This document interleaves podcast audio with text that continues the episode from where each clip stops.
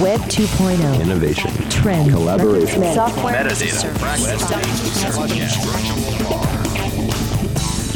Got the world turning as fast as it can?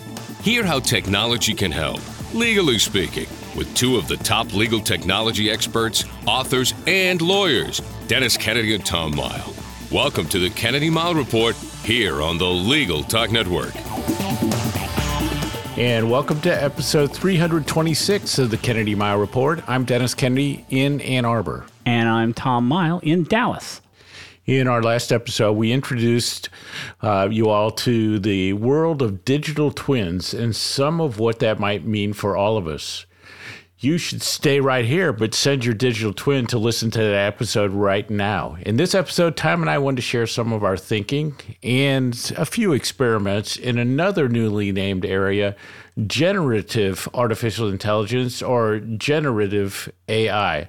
Tom, What's all on our agenda for this episode?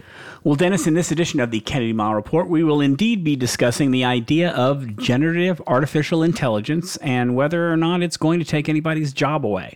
In our second segment, we can't stop agonizing about whether we should stick with or leave Twitter. So we're going to consider whether an old technology is suddenly hot again.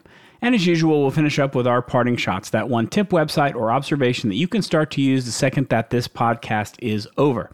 But first up, We've lately been in the mood to identify and talk about some new technology developments that we don't see a lot of in the legal tech space and introduce them to our audience. Uh, we did it uh, about digital twins last time. In this episode, we're going to be talking about something called generative AI, generative artificial intelligence. Now, it's not quite true. We have talked about artificial intelligence being able to generate content via GPT 3 in past episodes. I think it was last year, it may have been earlier this year.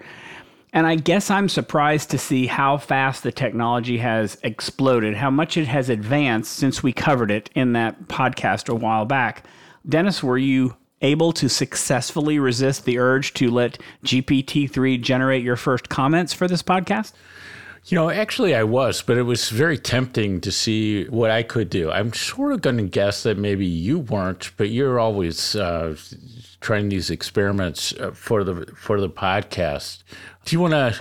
I guess this one we really do have to define. Do you want to jump in and uh, with the definition there? Well, you've found this definition, and so I would be fine with you talking about it because I I'll, I'll read the definition that you've put in here, but it feels. Um, weighty to me. So I'll read this here. Generative AI refers to unsupervised and semi supervised machine learning algorithms that enable computers to use existing content like text, audio, and video files, images, and even code to create new possible content. The main idea is to generate completely original artifacts that would look like the real deal that last sentence to me is really the most important part of that whole thing. That first sentence, what it essentially is, is it's taking a body of knowledge, whether that is text, whether that's audio, whether that's video, learning as much as they can about it so that you, so that the artificial intelligence can actually generate new, completely never seen before content, whether that's an image, whether that's a story or a letter or other kinds of text,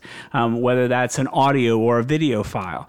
So it's an idea of being able to create something completely new where nothing existed before. And I would say that that's different from regular AI because it is complete com- creating something completely new. Where you know what I call regular, and I put that in quotes, is essentially analyzing something that already exists. Generative AI goes beyond that. It, it, analyzes something that already exists and then it makes something new from it. Yeah, and I, I, think it really is as simple as that. Although you know, obviously the results are are, are more complicated, but generative AI is it really just means the AI is generating something, uh, whereas uh, normally we just think of AI as analyzing things, recognizing patterns, uh, you know, helping us. Uh, you know, look at things and, and draw our own conclusions. Well, the generative takes it the next step and, and actually is creating something. And it's, as you mentioned, Tom, it's, it, it feels like in the last two months or so, it's just exploded, uh, you know, with how many different things you, you can do. And it's surprising when you think anything that you could do with text, you can do audio, you can do images, you can do video. I mean, uh, people are even writing software code uh, using generative AI tools. So it's it's really a pretty amazing uh, thing, and, and how fast it's it's happened. But before we enthuse too much about it and talk and, and you know have these sort of abstract definitions, Tom, maybe maybe good to uh, give some examples to illustrate what we mean. So I think that what examples to uh, what we, we mean, I'm going to give some of the tools that I've seen over the past couple of months. And I think you have some that some examples you want to mention. I will only mention in passing DALL-E 2 um, because both of us use it. We've both talked about it on the podcast before and how we were signing up for it. I'll leave you to talk more about how that works. What's been interesting though is is that DALL-E 2 relies on you to sign up for it. It relies on in fact it will charge for things at some point in time down the road if you if you run too many uh, uh, experiments or or tests against it. The tools that I'm seeing that have jumped out from that, um, there are other tools very similar to it, like a tool called Midjourney AI. Very similar, will create images based on your text prompts for what it is. Stability AI. The thing that makes Stability AI different is that it's open source. It's free to use. Now, when we get to the what's bad about this area of the podcast later, I'm going to talk to you about some things that concern me. Generally, we are fans of open source, free to use, and for all I know, Dennis may still be a fan of Stability AI being open source and free to use. I'm not so sure. We'll talk about that in a minute. More than 200,000 people have downloaded the code for Stability AI since August.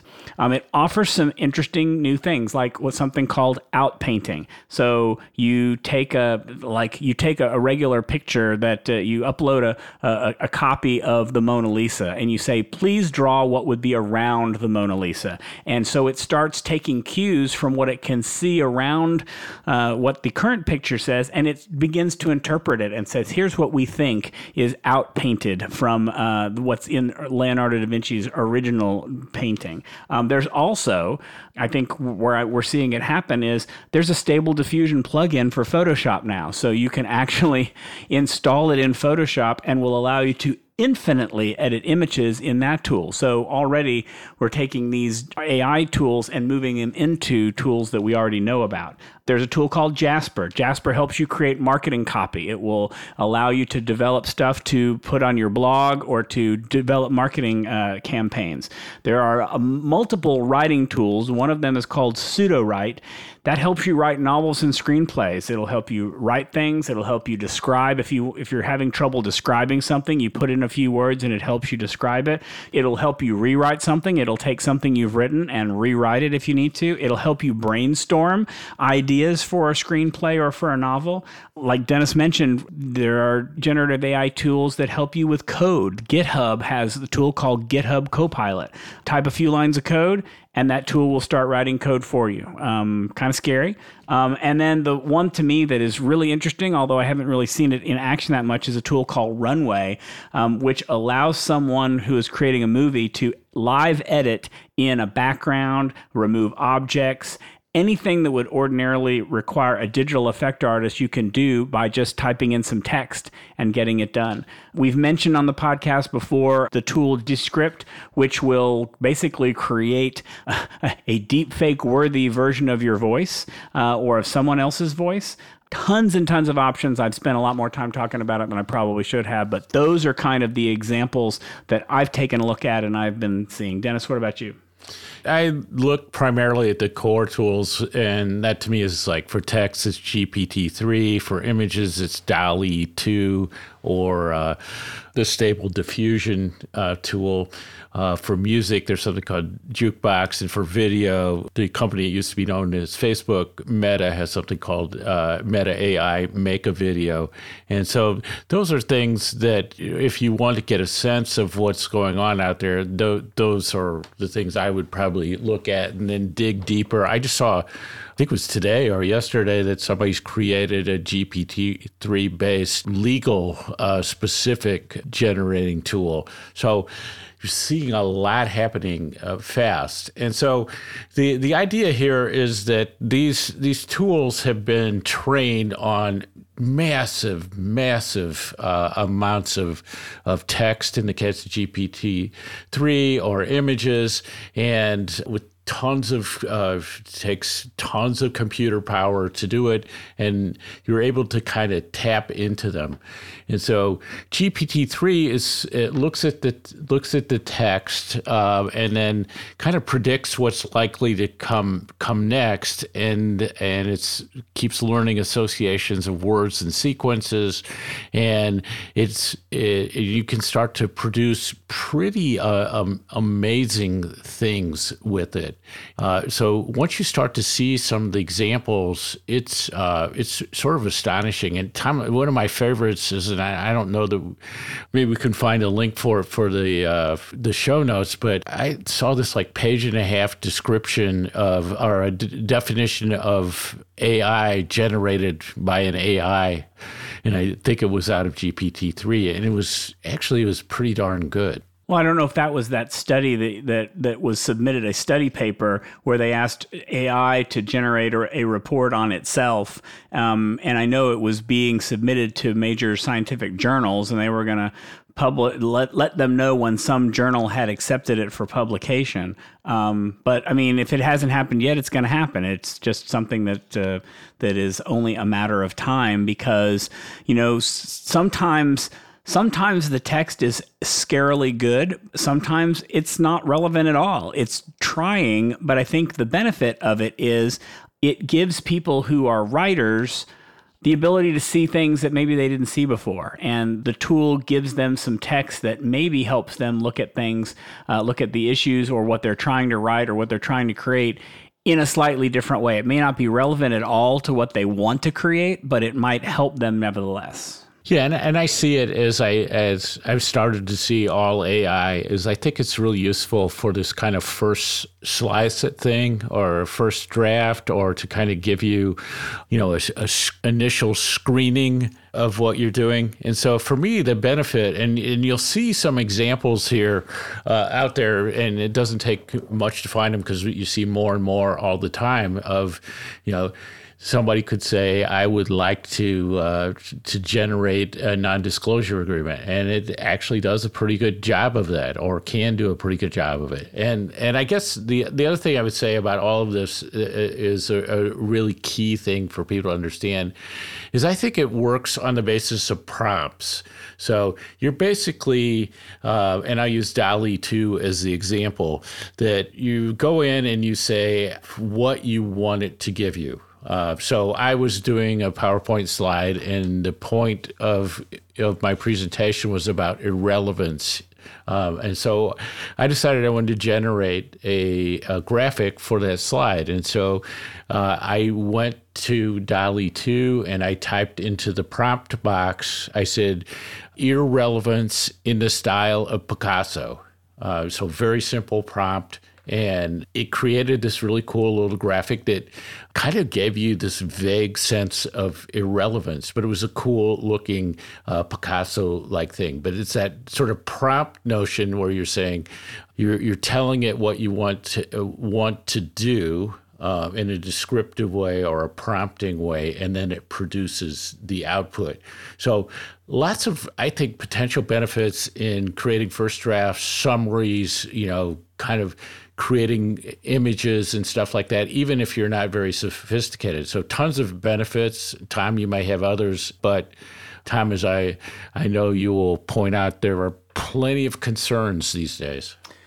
Well, there are, and I don't mean to be the cold water on all of this uh, because I still really like this and think that this is a great tool, but there are things you have to think about, which is one, Will this replace content creators? There have been a lot of articles out there that say that um, you know when when writing goes to zero because you don't have to do it anymore, you rely on somebody else. You know, artists, writers, videographers, voiceover artists could find themselves out of a job because it would be easy easier to create using these tools than to actually employ people to do that. Let's extend it into legal. Could there be, you know, Dennis, you mentioned there's a new tool out there. Could text generator tools be used for legal briefs or other legal writings? Absolutely. Why not? And would that be the type of commoditized work that associates would do or that we would have? I, I don't think that, that generative AI is going to replace a lawyer and their advice, but can it be do the same type of replacing that document assembly could for lawyers as well? Um, I think humans are still going to create their individual sentences for a very long time, but AI is going to help remind us of related ideas that we might not have considered. Obviously, deepfakes are a concern. The fact that you can create um, videos or audios that uh, look like the real person um, and fool people doing it. The, the interesting thing about most of these generative AI tools is that they've got very strict rules in place to prevent users from creating violent contact, pornographic content, copyright infringing content.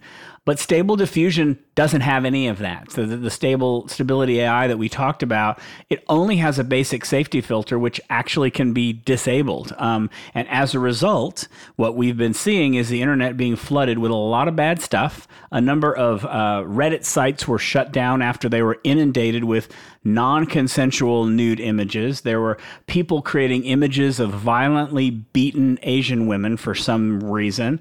The founder of Stability AI pushes back against the restrictions. He says, I'm quoting this, he says that radical freedom is necessary to achieve his vision of a democratized AI that is untethered from corporate influence, which I think is a good goal. I think I think we want to make sure I, I, I like the goal, but it also sounds the way that he says that is is radical freedom uh, feels a little bit like a stereotypical movie villain to me that uh, is unleashing something upon the world by the end of the movie. Um, uh, that's uh, only a slightly dramatic way. I, I am concerned about a tool that anybody can download and use without restriction, and I, I think that there needs to be some way to combat it or control it. You can't guarantee that only good people will use this and only people obviously we're seeing that that's not happening. So you know it concerns me that it like anything else can be used for bad things. I think the stability ai person basically is using the same kind of article that i mean the time, same kind of argument that says that you know ai doesn't generate bad content. People using ai generate bad content. And true but still, um, it's just a concern. It's something we need to pay attention to and be aware of as we're looking at these tools. Yeah, Tom, and you're right that uh, his comment about radical freeman, uh, freedom and uh, democratized AI does does sort of sound like it came from a prompt that that says uh, describe democratized AI in the manner of a stereotypical movie villain of a Bond villain. Yes, right. Yes. So I think in, next we'll uh, we'll kind of go to the practical and uh, tell people how they might be able to try this out and, and learn some more. But before that, we need to take a quick break for a word from our sponsors.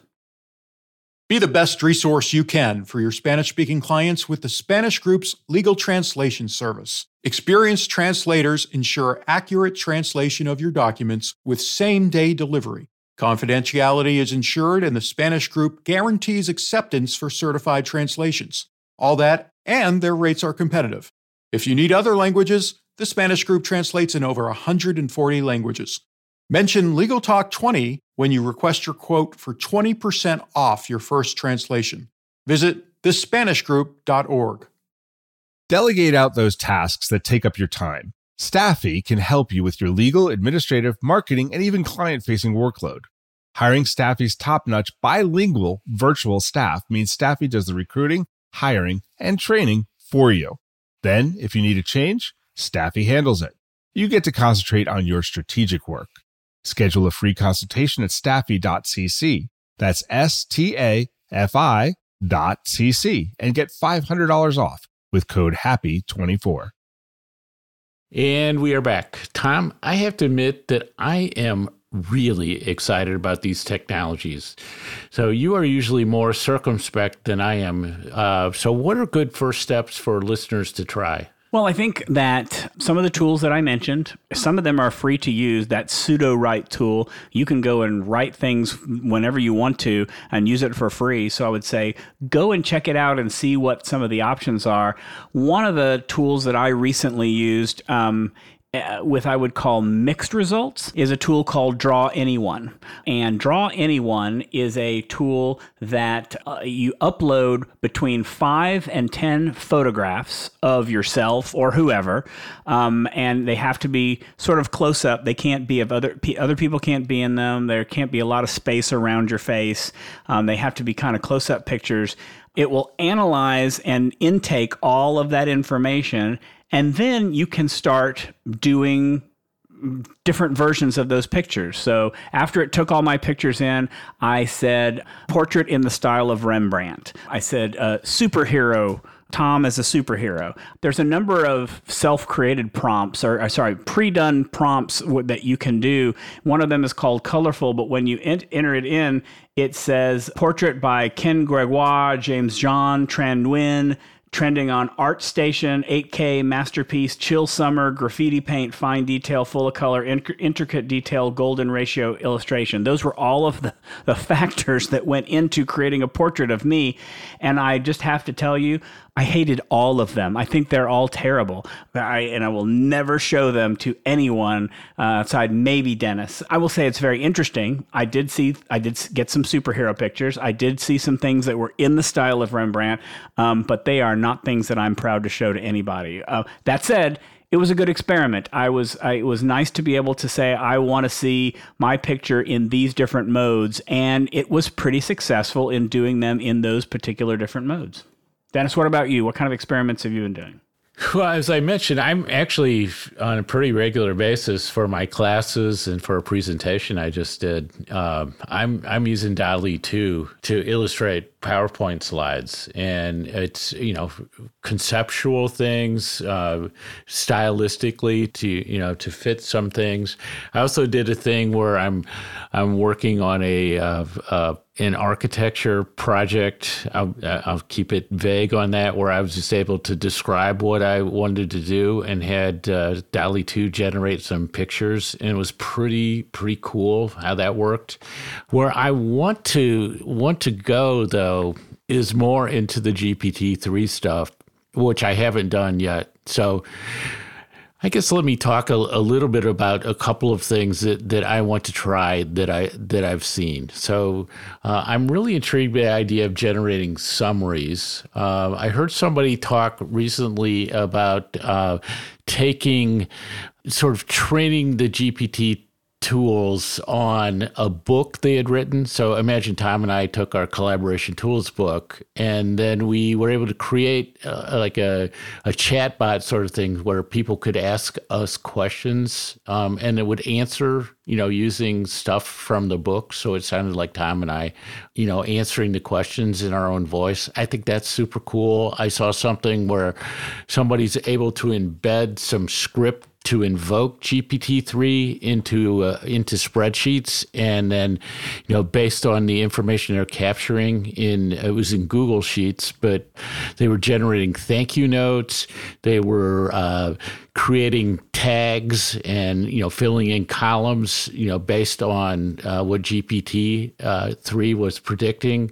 Um, that was really cool. So I, I just think there's a whole lot happening in the text world um, that I want to play with, and then starting to combine like a few a few different things into into one thing. But uh, this notion of of generating tags, which is seemed like an insurmountable problem for me, but the idea of if I could just kick it over to to an AI tool that just kind of made its best effort at generating tags, I think that would go a long way for me. How, what about you, Tom? I think that the next thing that I want to do is as I slowly but surely make my way towards making videos and or other podcast or audio offerings I'm very intrigued with the idea of editing video or audio using a tool like Descript, where um, I can just easily type in and it will use my voice pattern to say the words without me having to re record anything.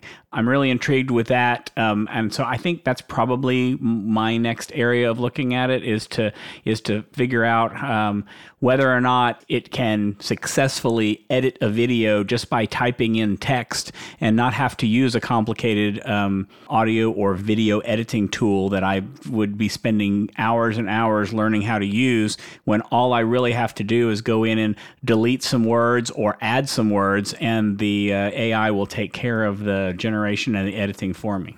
Yeah, I mean that's sort of attractive too. If if you had a tool that you could just say, take the the video from the starting point to one second before I first start talking and delete that. That would like be really kind of a cool a cool thing that you could do and and you could imagine some other things like that. So tom this is you know usually we talk about new technologies and we say well you know kind of fit it into the technology you know duty of technology competence framework and is this something that a, a lawyer would need to to know you know under under that type of of standard? But i sort of see the impact of these tools to me could just be immense. Um, and it's it, it, tons of implications. So it's it's one of those things where you know normally I'm like a little bit you know on the one hand, on the other hand uh, about whether uh, you know lawyers or our listeners should should uh, dive into this and learn more about it. But this one I come fully on the side of this is something you need to be learning. And so I think it's just going out there and kind of seeing what's possible, looking at some of the main tools and and look at some of the examples and videos. And I think you can find stuff on YouTube where people are doing illustrations um, and some there there's some very cool stuff out there. But that's what I, I would do is kind of see what's out there and then figure out ways to experiment because um, it's happening. It just feels like it's happening really fast, and the power of this kind of just just kind of suddenly happened for us. And to understand, uh, I think you want to understand what the potential is, what the potential risks are, where you're likely to show, where it's likely to show up. Uh, and there's going to be like a ton of issues out there uh, that you just need to be aware of. Well, and I think that the that this is a another competence, another technology competence issue that we talk about all the time here. And uh, whether it's something you use, something your clients use, um, it's definitely something you need to be aware of. I think Dennis, you're right. This is going to be huge, whether we want it to or not. And I think it's coming faster than some of the other things that we've talked about. I think some of the other things are more speculative or are going to take a long time. This seems to be on a very fast track. All right, we've got to move on to our next segment, but before we do that, let's take a quick break for a message from our sponsors. Filing court documents, serving legal papers, collecting electronic signatures, all critical parts of the litigation process, yet ones that are time consuming and error prone. But what if you could do more straight from your case or document management software?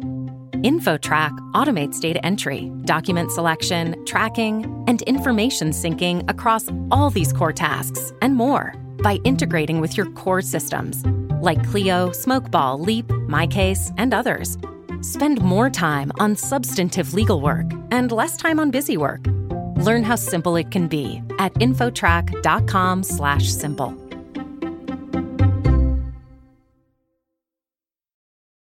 And now let's get back to the Kennedy Mighell Report. I'm Tom Mighell. And I'm Dennis Kennedy. It's time for the segment we like to call Hot or Not. We pick a tech topic in the news and discuss whether it's hot or not. We might agree, we might disagree, but you'll get our insights and perspectives on the topic. And you are welcome to suggest future hot or not topics uh, for us. So, as people lately, and even as we're recording this, seems like very quickly are scurrying to find Twitter alternatives, one of our favorite old technologies has started to get some mentions, and it's it's really simple syndication or RSS. So back in uh, 2003, JD Lasica uh, described RSS as news that comes to you. And some are seeing, uh, and you can think of it in terms of news feeds or, you know, where you get the updates without actually having to go to a site. So some are seeing a return to RSS as a possible way to bring you Twitter like updates with potentially with more control. So, Tom, RSS, is it hot again? Or is it not? Or is, or is it just kind of pointing this away to a, uh, a concept that might might become helpful to us again. Well, you know, Dennis, your use of things like I'm hearing people say or some people are seeing sounds very shady because I'm not seeing the same stories you're seeing. I'm not hearing the same things about RSS. I feel like this is uh, you're wanting to manifest something here. And I, I think the thing is, RSS has always been a way to bring you updates of information. That has never changed. Um, and it's still doing that. You are still getting RSS feeds um, on lots of major news sites, whether you use a news reader or a feed reader or not. RSS is still being used behind the scenes at many of the sites that you happen to capture information for. And you and I have been huge proponents of RSS, even even after Google Reader died, um, and people started to abandon it for easier updates through tools like Twitter. I mean, I think that's why most people went to Twitter because it seemed to be easier, less friction. You can talk to people at the same time. But I still use an RSS reader today because it still brings me some news that I can't get through Twitter or that doesn't seem quite as uh, reliable. I agree that RSS is a partial alternative for Twitter with a couple of caveats. First of all, it's only good for receiving news updates. So if you use Twitter just to get the latest, it can serve that purpose. It can serve that purpose. If you're also using Twitter to promote your practice or your business, um, or if you enjoy having conversations with others in the community, I would say that RSS is next to useless. I mean, it's really just a one way conversation. It's information that it's news that comes to you. That's what we call it. And it's not anything else. And it depends on the people having something to say publishing via an, an, RSS feed. So if the people that you usually follow on Twitter don't make some jump to a blog or another type of site that has an RSS feed, you're going to lose that voice. You're only going to have the, the mainstream websites and tools and, and people who set up, you know, you can set up a, a Substack newsletter that has an RSS feed to it that gets delivered to you in that way. But you otherwise are going to lose out on a lot of voices. Now, those voices may be going to other tools, so you may be losing on them anyway. Doesn't matter. But I think you will be limited to those sites or people who use RSS, and you're not going to be able to guarantee that anybody is going to continue to use them because I think that. Uh, so I would say that RSS is not any hotter than it has ever been. I would say that it is about as hot as it has always been. I don't see it becoming hot with people abandoning Twitter and suddenly generating their own RSS feed so that we can continue to follow what they say. I just don't see it making a big comeback uh, because Elon Musk took over Twitter. As much as I would like to see Google Reader resurrected, I don't think that it's going to happen. So I'm just going to say, eh, it's just, it's, it's just there. Dennis. You know, I, I think I'm going to end up uh, close to you, but I, I think that the conversation and you know and what's happening with Twitter as it uh, f- forces us to think about alternatives and what we use Twitter for. Those of us who use Twitter is I, I, think useful, and I think the the concept of RSS and maybe its use in the background is like a you know part of the internet plumbing and how how uh, information is delivered is actually kind of interesting as a way to to take advantage of something that already exists and and to use it in sort of new and and perhaps better ways that help us. But I, I think what's more important is this is there's the two elements of RSS that you can you can subscribe to something and then the updates just come to you. Um, I think that one's really useful, and the fact that you have control over what you know, what you subscribe to. I think both of those components are uh, things that you consider as you look at at Twitter alternatives. So the RSS concepts um, and the the idea of having a news reader where I say I just go to one place, uh, you know, one app, one website, and I get all the information that I want in one place, like a dashboard, and I see new stuff as it comes in is really attractive. And that is one of the uses that people make of, of Twitter. But it's that one piece of it that you say I have to replace because it's not RSS is typically, you know, unless you set something up with your own RSS feed, it's not going to work as the way that you're, you know, direct messaging people, that you're even posting as you do it Twitter. And it's probably not going to give you exactly the same sort of like what's hot kind of thing on, on Twitter or have stuff just served to you by by algorithms. So I think it makes sense where there's control. So I don't I, I think the conversation around what RSS could give you is actually going to be relatively hot in the conversation of what uh, the world's going to look like after this Twitter meltdown, uh, you know, to whatever extent it melts down. Uh, but I think overall, I agree with you. It's it's sort of medium to low on on the scale, and it is going to be uh, uh, ultimately it's going to be part uh, a techie part of the plumbing. But we'll we'll see if you start to see news feeds. Uh, I I then you can sort of feel that RSS has has become a bit hotter, but it's always going to be the background.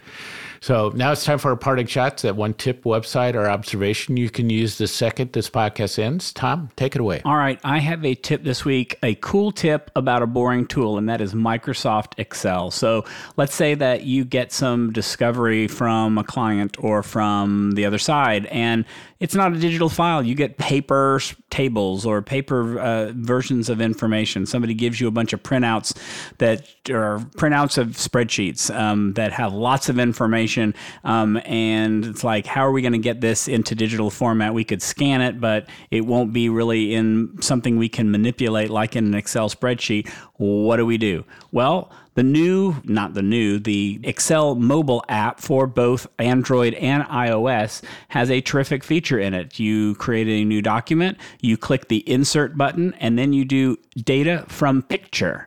And it takes a picture of something and it will automatically scan that information and and put it into separate fields in separate columns, just how it was originally. And it is quite literally magic. Um, it is a great way that, in case you are confronted with data that happens to be on paper, I don't know that that's happening that much these days, but you know, I bet it does happen from time to time. If you're confronted with that and you need to get it into a spreadsheet quickly, insert data from picture using the Excel mobile app. It's a great tip. Dennis. I was going to say, you know, that that is something that if you uh, there was a time if you described that and you said if if if we could do that with software that would totally be artificial intelligence and yep. you know and now, now it's, it's, just sort of like a utility it's just a know? it's just a uh, it's just a menu item in an app so so we're at this time period where when I I wrote this script, um, I, my intro was going going to be like, well, we're at this time where we're all watching our 401ks kind of drift downwards substantially, and we're being tested in our resolve in our investments. And then, of course, on the been, day we been a good week this week, huh? yeah, on the day we recorded, like the stock market is up like five percent. But the message is that we're in this incredibly volatile time with investments, and so so my parting shots are there's there's two resources I use um, on the investment side because I think they're really easy to understand. They're uh, they're devoted to long term investing and they just seem really smart. Um, so one is called a newsletter called Humble Dollar, which is free and it's it's just solid solid financial advice. And uh, I, I really like it. And the other one I use is a is a podcast called Wealth Track uh, which is uh, companion to a PBS show uh, with Consuelo Mack, and she's been doing it for a long time. But she interviews these uh, leading investors of these really significant mutual funds and uh, exchange traded uh, funds and, and all sorts of things, uh, economists and stuff. And it's just really good because you get the perspective um, and the uh, the recommendations of, of people who've been doing this for a long time with great track records. And it's just a pleasure to, to listen to. Um, and it's, you know, her her thing is always like, what uh, investment should you have if you're a, a long term diversified investor? And that's that's what I think uh, I want to be these days, and probably most of the rest of you do as well. And so that wraps it up for this edition of the Kennedy Mighell Report. Thanks for joining us on the podcast. You can find show notes for this episode on the Legal Talk Network's page for our show. If you like what you hear, please subscribe to our podcast in iTunes, on the Legal Talk Network site, or in your podcast app of choice. If you'd like to get in touch with us, remember you can always reach out to us on LinkedIn. We're also on Twitter, at least for now. And you can also send us a voicemail. We love to get your voicemails for our B segment. That number is 720 441 6820. So until the next podcast, I'm Tom Mighell. And I'm Dennis Kennedy, and you've been listening to the Kennedy Mighell Report, a podcast on legal technology with an internet focus. If you like what you heard today, please rate us in Apple Podcasts, and we'll see you next time for another episode of the Kennedy Mighell Report on the Legal Talk Network. Thanks for listening to the Kennedy Mighell Report. Check out Dennis and Tom's book, The Lawyer's Guide to Collaboration Tools and Technologies Smart Ways to Work Together, from ABA Books or Amazon. And join us every other week for another edition of the Kennedy Mighell Report only on the Legal Talk Network.